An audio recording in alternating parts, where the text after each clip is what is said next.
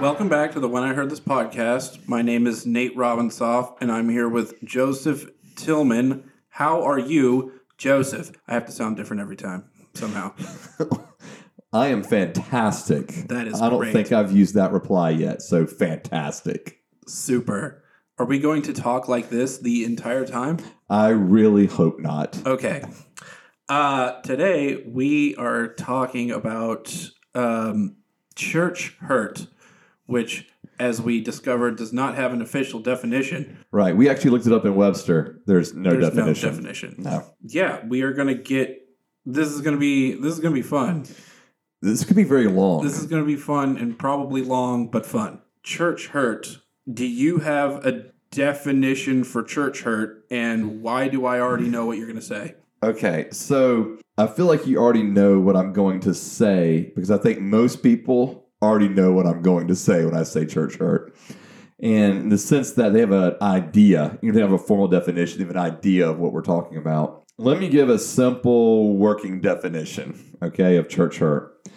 I believe that the phrase church hurt means when an individual or a family or a group of people experience offense, disappointment, rejection, betrayal, or abuse by the leadership or people within a church or by the institution itself. So, what do you think about that definition there, Nate? Um, I think all of that is exactly correct. However, I think, at least in my experience and from people I've talked to, that the the definition needs some sort of recognition that the church acts like it's supposed to be perfect, Mm. and so when the church does the well, the when the institution or the leaders or people in it do something, it stings that much more. Because I was told that somehow I and other people, I think, Mm-hmm. were brought up to believe that everything we do here is 100% correct. Gotcha. And biblically sound, and no one refutes anything we say, and we're all family, and we all love each other, and everything's kumbaya, my lord. Yes, that's a okay. So I did not grow up in church, Right. So you've got a different perspective on this than I do.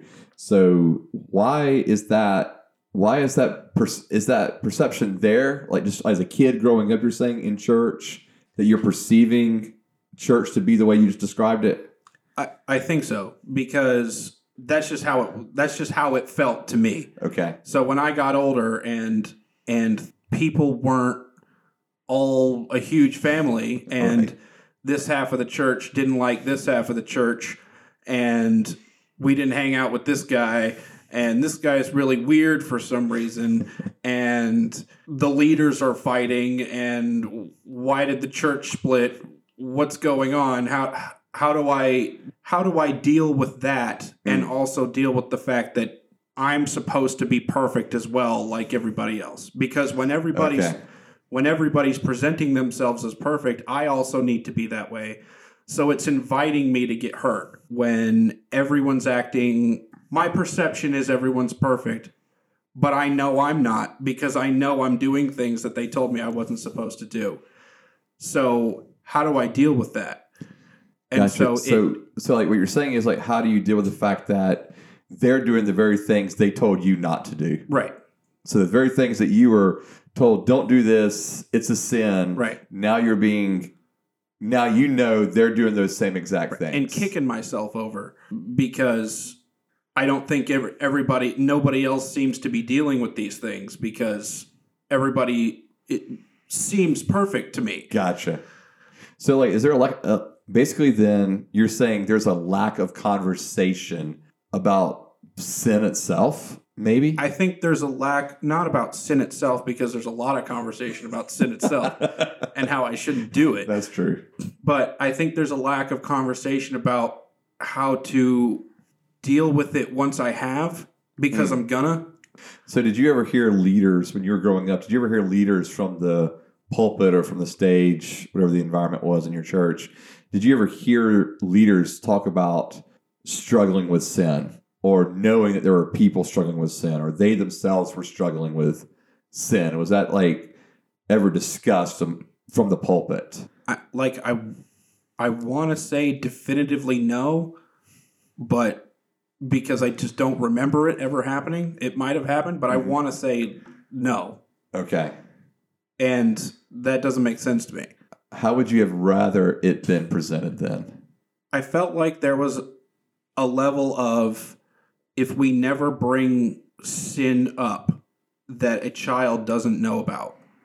Like if we never bring drunkenness or Mm. porn or smoking weed or any of these things that the church doesn't like. If we just never bring that up, then when these kids grow up, they'll never do it. So I think not necessarily, I guess, being taught how to sin, but being aware of what was out there in the world.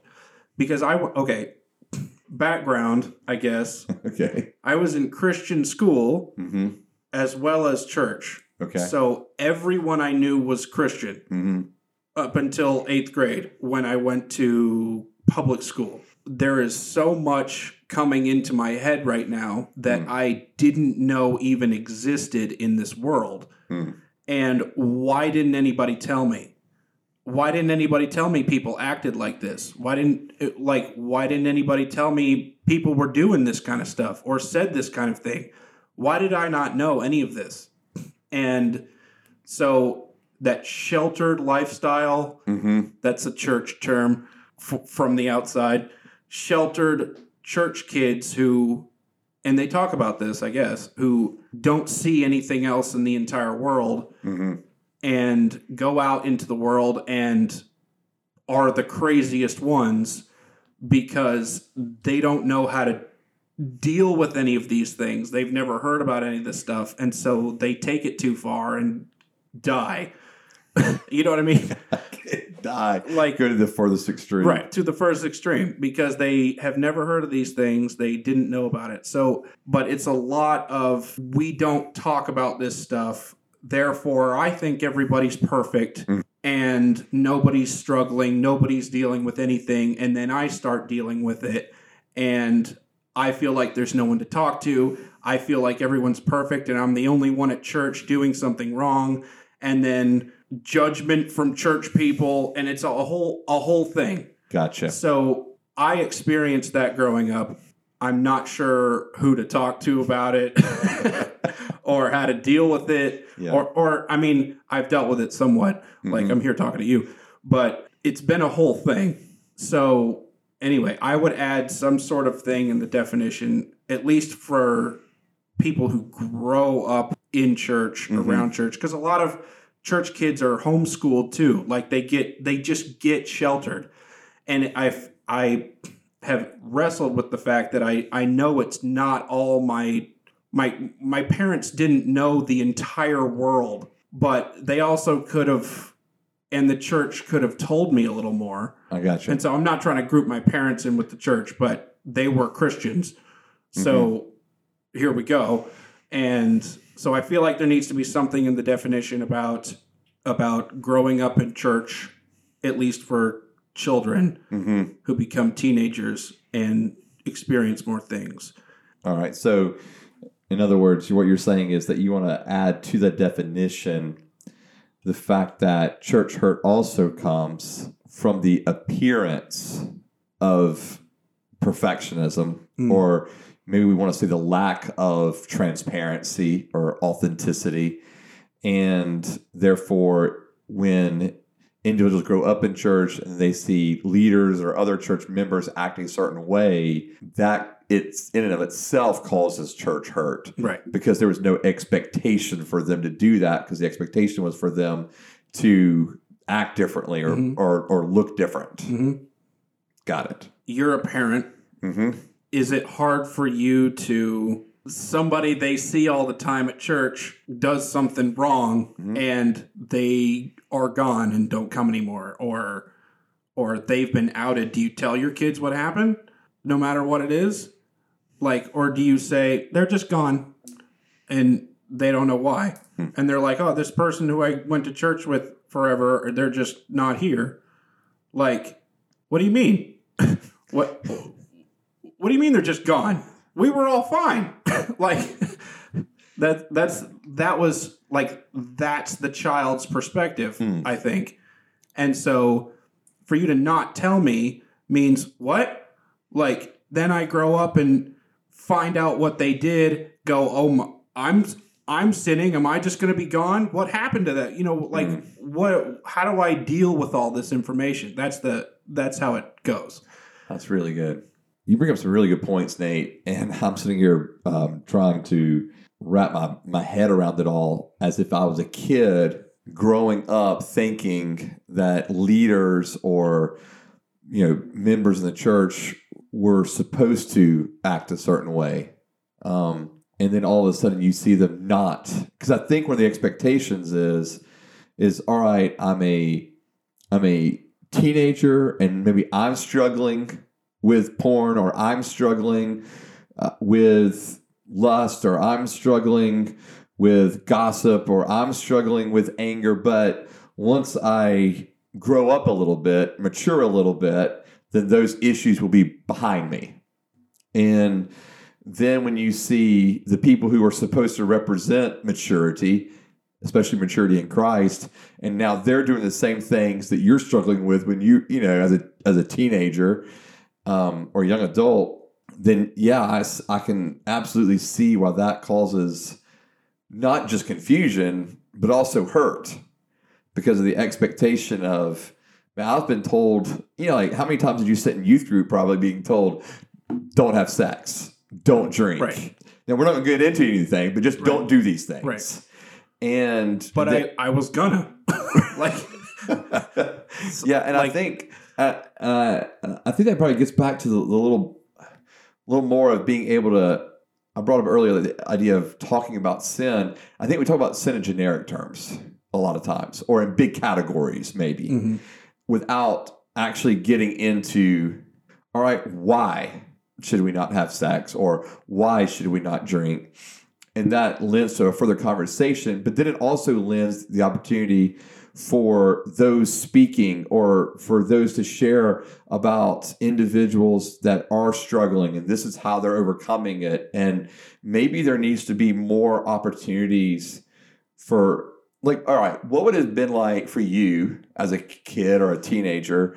And you're at church, and then all of a sudden you have individuals coming and they're speaking about overcoming issues like whether it's porn or whether it's substance abuse or whatever it may be. In other words, like they grew up in church or they were a an adult and they started struggling with these things, but now you're hearing about them overcome it. Does that help break down that idea of perfectionism? I guess is what I'm asking.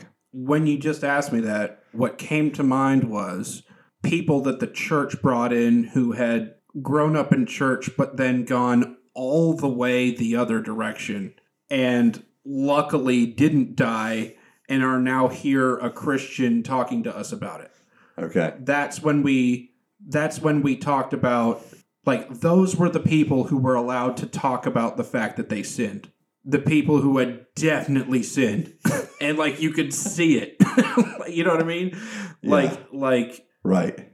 here's the the guy with with a million tattoos Mhm.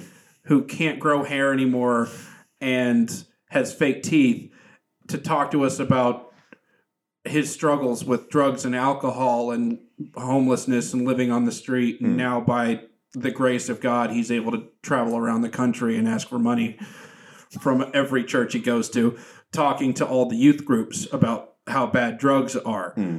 that's what I remember, and Okay. that's that's when we talked about that kind of sin. Mm. It was let's bring in this sinner person I gotcha. to come talk So to we're going to bring in the special sinner guy. the special this yes the the traveling sinnersman. okay. Yeah. So in other words, you're not just hearing it from um, a- an, an individual in congregation that doesn't Right. have some crazy backstory or yeah, I gotcha. And then if if it was the pastor doing it, it would be like not a sin, though.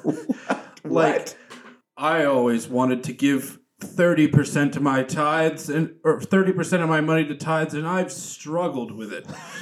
like that's when we heard the pastor struggle, not you know like just tell me you used to watch porn because everybody did. It's free. like, uh, I mean, for real though. Like, yeah. like why can't I know that from you? Mm. Because why don't we? Why is this never brought up? Why don't we talk about this in in church? Like, are we afraid that the children are going to hear it and go, "What? What's that?" Like that's what it feels like to me, having grown up this way Okay. because it feels like we don't want to talk about it because we don't want the children getting any ideas. Do you think it's specifically targeted to not giving children ideas, or is it targeted more toward we want to keep up a certain persona, just in general? Whatever it is. Okay. I mean, that's that's the way I perceived it, but Okay. but that's what I noticed happening. Whatever whatever the reason was, that's what that's what it was. That's how it felt to me because I was Gotcha. I was growing up in it. So I gotcha. So, in other words, if what you're saying is if you had leaders from the church or just you know individuals that were committed to the church family there, mm-hmm. and they're getting up and they're talking about their struggle with certain things and um, overcoming it, or maybe not fully overcoming it, but working through it, mm-hmm. and you know, a pastor talking about you know creating space for these mm-hmm. conversations to happen. Would that have helped? yeah. Oh yeah. Okay. I mean, like for real. I feel like that would help a lot of people Okay. personally Right. because I don't remember ever hearing anything like that. I gotcha. I, I- I mean, except I mean, now I'm thinking of things like when the preschool person would say like, "I've told lies before." Like, okay, yeah, I, we get like that doesn't help me because I don't know what this means yet. Hmm. But you know, like I told a lie once, or I took a pack of of Wrigley spearmint gum when I was six years old, and my mom caught me, and I had to give it back. Like, okay, like you know what I mean? Right. But like nothing, nothing that matters. Like, I mean, I Nothing that matters. nothing that matters. Like nothing that matters was ever discussed. Like Yeah. I didn't know. I didn't know that anybody in church was dealing with anything. Okay. until girl got pregnant and then never came back. And then uh, found out why didn't this why isn't this person here anymore? They do drugs now. Oh okay. Well i i guess we just kick them out? Like what? Like okay see ya this is gonna happen to me eventually yeah I gotcha. So the, the thought process even goes to well, if they're going to be kicked out or removed Right. or ostracized, right then more than likely that's going to happen to me as Right. well if I don't just walk the line. right Yeah. Uh, I, I gotcha. No, that, that makes sense. Uh, I think as we get through, you know, continue through the conversation, you know, hopefully today we can get to some specific things of maybe what we we can do Mm. better. You know, and I'm saying we we as a church, but then I'm also saying we as leadership can can do better to address those types of things. Mm. when do you think people started calling what we're talking about in this conversation church hurt Yeah, I think the phrase specifically started about a decade ago. So you can just do like a quick Google search and type in church hurt, and what you see is articles and YouTube videos starting to use that phrase somewhere between 2012 and 2015. And then from like 2015 or 16 on, it really, you, you start seeing the phrase used a lot Mm. to refer to this. I think that just the um, evolution of social media has basically caused this to become a more common phrase okay within the last, let's say, eight years. so what was when you were doing your research was there anything that you that stuck out to you or you noticed about the people who were talking about it or where where you were finding these definitions or It, to be honest with you, it was it was all over the map. It was Okay. because it was sometimes you'd have churches putting out whole statements about church hurt. Um, sometimes you'd have pastors addressing it, and sometimes you'd have more well-known ministers addressing the idea of church hurt um, and then of course you've got individuals that were moving through let's say you know phases of deconstruction um, or moving away from evangelicalism you know Mm. who are beginning to use the phrase church hurt as well to describe part or fully what pushed them away from the church or even from God himself. So I think it was I think the research was interesting because it was just kind of all across the board Mm. of who was addressing it.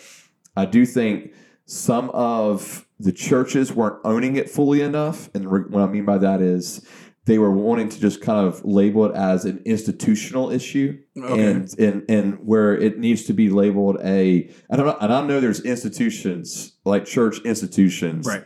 who have calls church hurt so I'm not denying that especially in the cover up of scandals and things like that. Mhm. but I also know that it's also people oriented you can't just use the umbrella phrase of institution.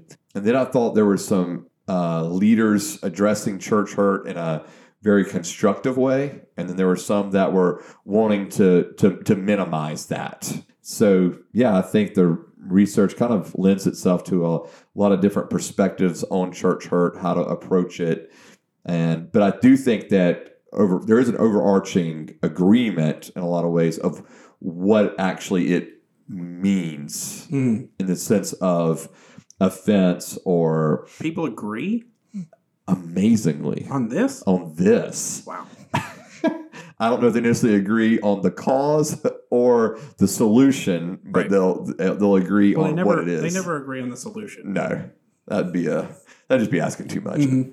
Okay, so uh, I guess I told you my perspective on where I see church hurt from. Mhm. What types of church hurt do you see? Okay, Like when you th- when you think of it from a pastor's perspective, what Yeah. do you see?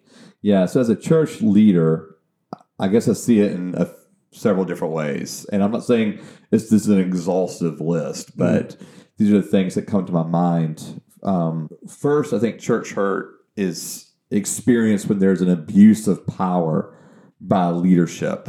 And by power, I just mean more of an abuse of a title or role where they use their title of pastor or minister or apostle or prophet, whatever it may be. And they act almost like little dictators Mm. more than servants, which is what they're supposed to be acting like. Um, and so they can become domineering and very authoritative, and and so I- think that obviously is when when you're interacting with a leader who is supposed to be loving, caring, serving you, and they interact with you, you know, in a domineering or you know they may even demean you, you know, Mhm. um, or belittle you, then that's obviously an abuse of power and, to be honest, emotional abuse as well. You know, tied up into that where they can become you know manipulative and they're or they're shaming you, belittling you, especially if they're doing that publicly. I mean, it hurts enough when it's happening privately, but if they're doing it publicly over issues that should have been discussed privately, you know, there's abuse of trust by leadership. So trust just being we expect our pastor not to steal money, right, from the church. And then what happens when they steal money, right? We expect our pastors to be individuals that we can confide in and that it remains confident. What we whatever we say remains confidential. And then if the pastor begins gossiping about it, right, then they break trust. Then we get into, you know, the more of like the moral failures of leadership. And so when if it's an affair, if it's substance abuse, anger issues, and you're you're witnessing your quote unquote spiritual leader acting in a way that's definitely not in line with a spiritual leader. So the moral failure, and then we and then you kind of get into the lines of actual like abuse. Um, so sexual abuse by leadership, and whether this is abuse toward you or toward individuals that you become aware of. This is just like when I when I and I have I have talked to people who who have been abused by church leaders, Mhm. whether they're youth pastor or senior pastor, Abused, like- like, sexually Okay. abused. Um, and it's devastating. You know, um, I mean, that form of abuse is devastating, regardless Mhm. of the context. But then you put it into church environment, and no wonder they don't want to ever trust the church Right. or its leadership, or maybe even God. You know, this is the leadership that they're supposed to be representing. Mm. You know, as God, and and so and it's it, it just it absolutely just breaks my heart. Yeah, I, I mean, like I can't imagine dealing with the way I feel about things, but with that added on top of it. Yeah. Oh, absolutely, absolutely. I Um, don't I don't know. I don't even know. No, I don't either. Yeah. And so, and I think that's one of the things we have to be honest as leaders. Mhm. You know, when these kind of things happen, they they can't just be, you know, swept under the rug. They Mhm. need to be addressed poignantly, and and individuals need to be invited in to say, "I've been hurt. I've been abused," and because and I think one of the things that makes it so difficult is that many times when there's abuse that happens in the home or from a family friend, something like that, the church is actually the place that those people go for healing and for mm. counsel and for community and for help. And when that happens, but when that abuse happens in the context of church, where where do you go? Where do you go? Yeah, I mean, th- and that that's just what breaks my heart, and that's just what makes those particular types of abuse just so absolutely horrendous. And then I guess finally there's the spiritual abuse as well. Like, okay, I'll give you an example. Um, I had a friend, and they they lost um, they miscarried their child, and they were told that their chi- that they miscarried their child because they were in sin, that their sin caused this, Mhm. and by sin they don't they weren't meaning like well you were um, you were abusing drugs or you were drinking or things like that that that unfortunately may cause a miscarriage. They just meant like you were just out of the will of God in a certain area of your life, and therefore you had a miscarriage. Like, that's spiritual abuse, in, in my opinion. Um, I, this is not a term I've heard before, okay. Um, or, or abuse put this way. Yeah, it's it's spiritual abuse. Um, you know, if you're, for example, I struggled with um, pancreatitis for about five years, and and obviously I wanted to be healed from it and be okay. And but when you're told, well, you're not healed because you don't have faith, it's on you, Right. right? That's spiritual abuse. Did that happen? Yeah. Okay. Yeah. Um, I, I've known, I, and this is, bro, this is what, this, this is why this one in particular just gets me. And church hurt is real. I mean, people experience church hurt. And because like, I know individuals who like, their like toddler has cancer and they're told their toddler has cancer because either their sin or they don't have faith enough for the child to be healed Mhm. that's I don't even know where to go with that. Uh, I, it makes me so mad and upset. To me, that's spiritual abuse. Like I'm abusing you spiritually. I'm saying that it's your sin, your lack of faith that's causing these issues to happen in life. And like I realize and like I acknowledge that sometimes we make choices and decisions that are wrong choices and decisions that bring about really negative consequences. Mm. Okay. And can lead to tragedy. But there's other things like miscarriages or you, a child has cancer or an individual you know becomes terminally ill in their 30s or 40 and like there's you didn't there was nothing you did to cause these things but yet you're being told that your sin or your lack of faith you know your sin is what caused it or your lack of faith is what preventing a healing? Bro that's that's crazy. And and and i've had conversations like i've had you know couples that I'm, I'm meeting with and they're just they're crying they're weeping Mhm. because of what some other church leadership told them about their situation and, And, um, and luckily, they are at a different church asking for advice or yeah getting help right and didn't go anywhere else. right because they could have just said forget the church completely Yeah. Yeah. So those are the types of church hurt that I as I have seen and that I've experienced. And I think what makes leadership like church hurt that's that comes from leadership so um, damaging, if you were, is because as leaders, we are seen as representatives of God. And so when leadership hurts us, it really leaves us questioning not only the validity of the of like their leadership, but really the validity of church. Should I be a part of a church? Um, is there a God? Is there a God who really loves and cares? And and if God really loves and cares, why why are his leaders acting like jerks? Mm. You know, or acting like predators?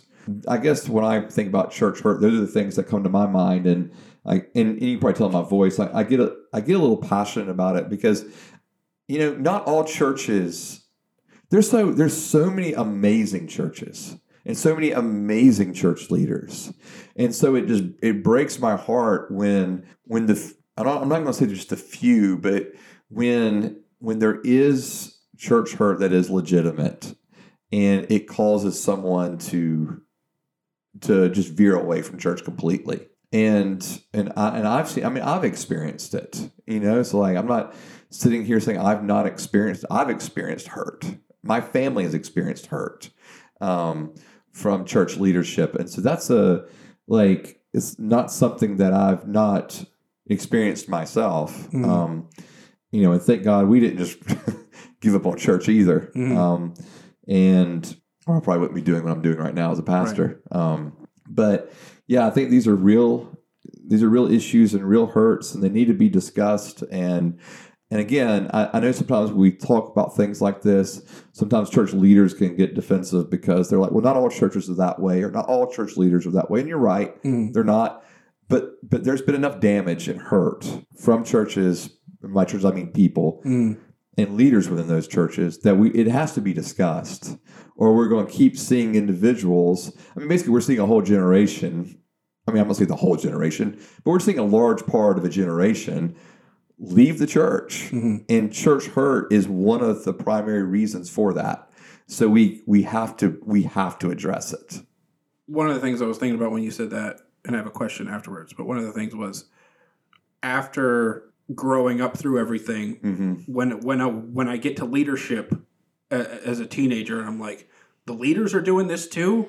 The leaders are acting this way too, and the leaders don't like each other. Mm. And then I'm able to look at the institution as a, whole and be like, the Catholics are doing this shit, and Yeah. they're doing this and whatever. And so I can build my my your honor this is why i'm leaving the church. Here's all my evidence. Mm-hmm. You know this is why i'm leaving. I have a very long list of very good reasons for why i'm leaving this institution and looking for something else. And anyway that's just something i was thinking about. Yeah also my question is you talked about expectations like that my expectations of church leadership Mhm. and people in church i guess what should my expectations of them be because people all the things that you just said abuse of power abuse of trust emotional abuse moral failure sexual abuse and i guess spiritual abuse wouldn't be included in there but people all over the planet do no matter what religion or if they're a religion at all or anything like that. So should i be expecting people at church and or, or christians to be acting a different way than everybody else does when this stuff happens everywhere all the time? Yeah, that's a good question. Because I think this is one of the indictments against the church too, right? Like if if I see all of these things happening in other organizations, institutions, but they're also happening in the church, then really what makes the church any different? right And so, and therefore, sh- and but you're right to say that I think most people would say, but that's not okay in the church.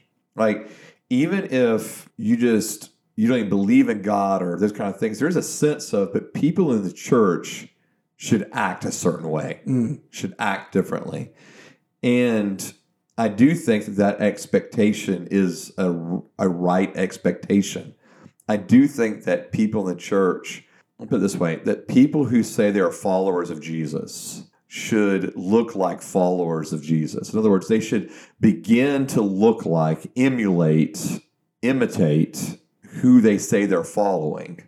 And so if I pick up my Bible and I look at the way that Jesus walked through the earth, I should be able to and the way that he interacted with people, the way he, you know, dealt with individuals, I should also look to his followers to act in similar fashion. You know, if they say, well, we're followers of Jesus, okay?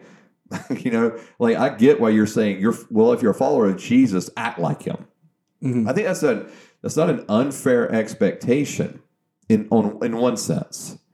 But on the other hand, I mean, on paper, it's not. on, yeah, on paper, but like, uh, but in reality, is that none of the individuals that are followers of Jesus look perfectly like Jesus, Mm. right? There is a reason that we're told throughout Scripture that we are in the process of maturing into the stature of Christ, that we're in the process of being transformed into the likeness of Christ, that we're in the process of rediscovering the image of God within us. And so it's a it is a process. And I know people feel like, well, that's just a you know a an easy way out to say that, but it's true that we are in process.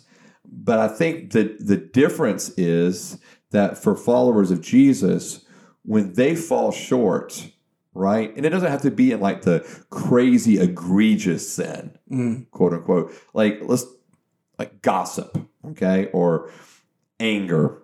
They should individuals that struggle with those things should be you know confronted by their brothers and sisters in Christ just with an honest conversation to say hey I don't know if you're aware of this or not but you're you've you've kind of found yourself in a trap of gossiping a lot or hey I've seen some anger issues there.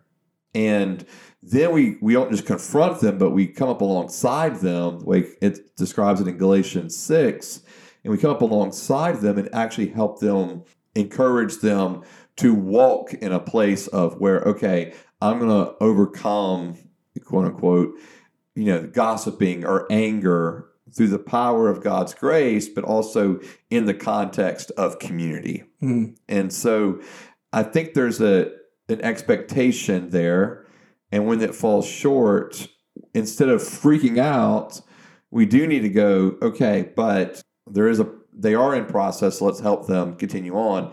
And, and, I, and I can so I can easily say that but I do think there's an issue when we see big time leaders in church and they and they fall and they have an affair or they they become addicted to you know drugs or or alcohol or those types of things I'm not saying there's not redemption for them and I'm not saying there's not forgiveness for them but I also think we like the Bible is clear that leaders are held to a higher standard.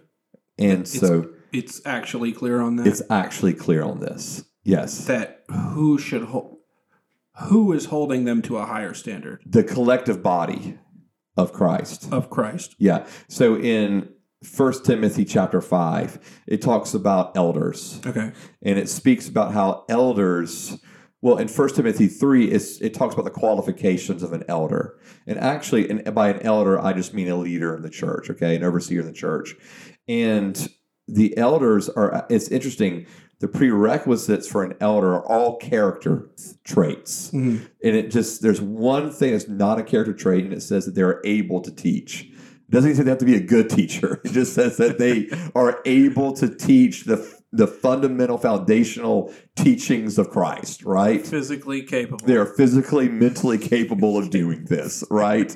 Even if they're terrible at it they can do it. And so but everything else is character related and i think maybe that's one of the problems is we've kind of flipped some things on its head a little bit and now we typically look for really charismatic speakers or we typically look for Okay. individuals that you know carry themselves a certain way or look a certain way or whatever it may be and the, but it's the character that actually holds the leader you know that or, or that's what or that should be what we're looking for in our leaders Mhm.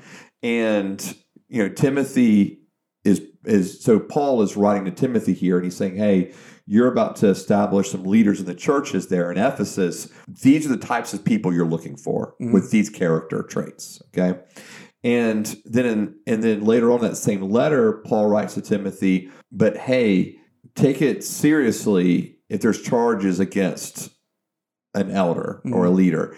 So, in other words, what is Paul saying kind of on two fronts like, don't just take every allegation against them just at hand. You know, in other words, make sure it's correct. because they're leaders and people are going to do that. Right. Right. Yeah, absolutely. Um, and but if there is an issue with an elder, it actually says, you know, you you deal with them. If they won't repent, make you make it public. Mhm. And that's like it it moves really fast for a leader as opposed to like other church members where it's like, all right, I'm gonna come to you once. If you don't respond to it, I'm coming to you with some more people and then Mm. some more, you know, it's like a process. For the leaders, it's more like, all right, we're gonna come to you, we're gonna confront you with this. There needs to be some repentance, some acknowledgement of it. And if there's not, we're going public with it. And by public, I just mean not that we get on social media, and make a you know a Right. blast on social media. I just you know, this is what our pastor did, you know. And what I mean is by the by the church family, it has to be made public amongst the church family. And part of that is to hold that leader accountable, you know. And I think we are that, that word accountable is probably a big part because there needs to be accountability for for the leaders. And so when you talk about expectations, right? That was the original question. What the expectations? I think there's expectations on the church, on individuals that claim to be followers of Jesus Mhm. to live in a to live in a certain manner that's you know like Paul talks about in his letter to the Ephesians. He mentions it several times. Walk in a manner that is worthy of your calling. And Mhm. so, in other words, walk in such a way that's worthy of you being called a Christ follower. Okay, live in such a way that's worthy of you being called a Christ follower. And but then with leaders, it's it's like you know, kind of it's kind of you you up that expectation even more because they are the visible Mhm. representation, you know, of God's people. So I should expect the other members of church I go to to behave better than people who do not attend a church. Yes. So Paul in Philippians 3 says that we are we are supposed to conduct ourselves toward in the in the in the standard that we have been taught, okay? According to the standard we've been taught. So So For- people at church have continuously been taught a standard that they should be living up to. Therefore, I should expect. them to do that. Right. But like for me, I remember like so right when I'm 17 coming to know Christ, not really growing up in church, and I start reading through scripture and through the New Testament, and I'm like, oh trash. There's all kind of things that I'm not doing right, right? And but as a new believer, I'm gonna have a lot of patience, right? For mm-hmm. for a new believer, someone who's just coming to the faith, I'm gonna have a lot of patience with them as they're growing. So I think, and they may not even know what all the standards, quote unquote, are. So I think that's one of the things that we have to be mindful of is where are individuals in their journeys with Christ? Have they been in church being discipled for a day, for a year, for three Hmm. years, 10 years, 30 years? Like, where are they in this process? So I, I could get saved and then never read anything. So I don't know that I'm sinning. So that I'll just be I'll be cool then. I mean, technically, yes, right? But I think you'd have a hard time being in church every Sunday. If you're in church, Right. right? If you're in church every Sunday, or I'm not saying every Sunday, but you're in church regularly. You're in church regularly. Hopefully, you're reading the the Bible regularly, and therefore you do begin to discover those things. Right. I mean, that's what happened with me. I mean, I didn't really know anything. Someone handed me a devotional, and so it was like you know just one piece of you know a little passage at a time to read through and i'm reading through there and like i'm like wanting to give up because i'm like i'm terrible i i i'm failing at every point of being a christian you know and so i do think there's those there's those growing points and i, and I also think we can't shortchange what the holy spirit can do within us too sometimes the holy spirit does convict us about things and we're like i'm not clear in scripture if that's a sin or mm-hmm. not but the Holy Spirit's like going, okay, that's not okay. I think that's the thing I want to discuss at some point. Like the oh my god, I'm awful. Like you know what I mean? like, yeah, yeah, like all those mental gymnastics that you have to jump through in order to keep being a follower of this thing. Right. So Like, how do you deal with that? that's a great episode topic. Yes, that's right. A, that's We'll- a future one. We, we will, we will come back to it. I'm making a note as we speak. So I am supposed to expect that, just to reiterate again, I am supposed to expect that church goers and especially church leaders are behaving at a higher standard than your average person who does not attend church or call themselves a Christian. Correct. Okay, so how do I expect that from them? But then when they do things like we're talking about, how do I deal with it? Yeah. Especially when it's at me or toward me or involving me or whatever. Sure. I, it's interesting because I feel like we're, we're we're trying to hold two things in tension together. Okay. You know, I think we're trying to hold the expectation on in one hand of you should you should know better. You should live differently with the reality of but when you don't, I will forgive and have grace. That doesn't when I say we forgive and have grace, it doesn't mean we don't confront the person about it, okay? But it does mean but I forgive. And it does mean that I'm going to have grace and mercy and trust the Holy Spirit can still move in that person and transform them that that their worst moment toward me doesn't really fully define all of who they are. And I think that's a tough that can be a tough tension to hold t- together, Mm. especially depending on what the church hurt is. Right. So if you know we don't want to get into like quote unquote varying degrees of sin, but the reality is is that someone not keeping their promise is very different than someone abusing me. Mm. Someone says, "I promise you that we will get together and we'll do these things," and then that leader doesn't fulfill that promise. I'm disappointed Mm. but I'm not. I'm, I'm, I may not be, but I may not be devastated by that. Right.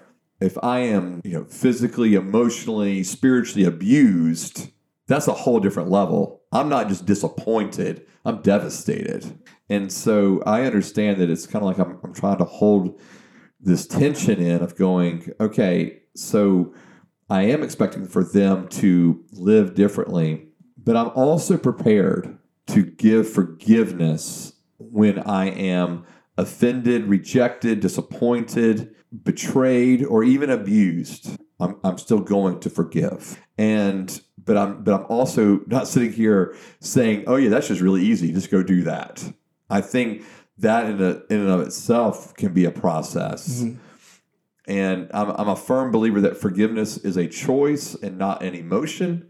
So we choose to forgive, and and then we're asking, and as we're choosing to forgive, we're asking the Lord to help soften our hearts to the point to where we're the feeling of forgiveness is there. In other words, I'm no longer holding resentment and anger toward that person. Mm. And so, but I'm not going to sit here and say that that's easy.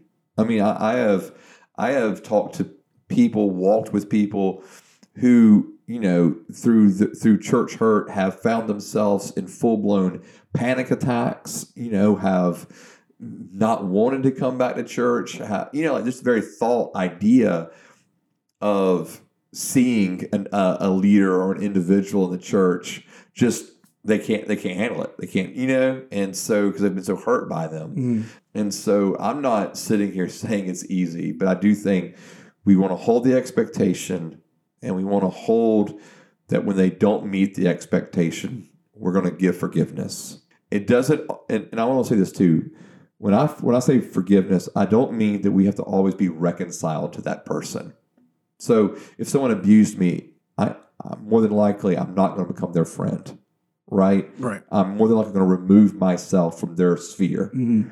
and that's okay.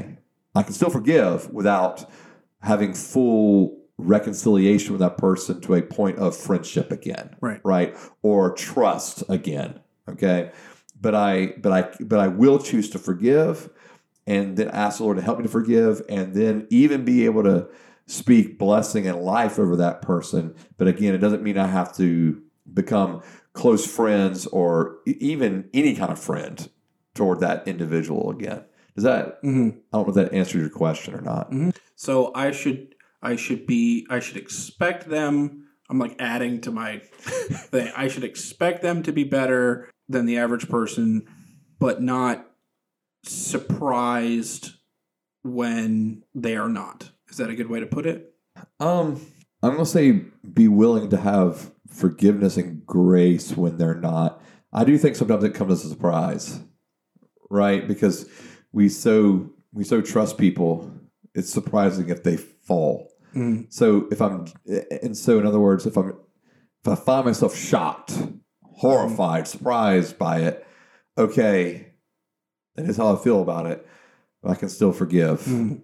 Well, that was the end of the first Church Hurt episode, Church Hurt Part One. Joseph, that was a good conversation. Thoroughly enjoyed it. Cool. You can find the podcast on YouTube, Rumble, Spotify, SoundCloud, Apple Podcasts, and Google Podcasts. You can keep up with updates on Instagram and Facebook at When I Heard This Podcast. And I personally am at Nate Robinsoff on Instagram and Facebook. Joseph, you are at Rev Joe T. on Instagram, correct? Correct. And we will see you all next time.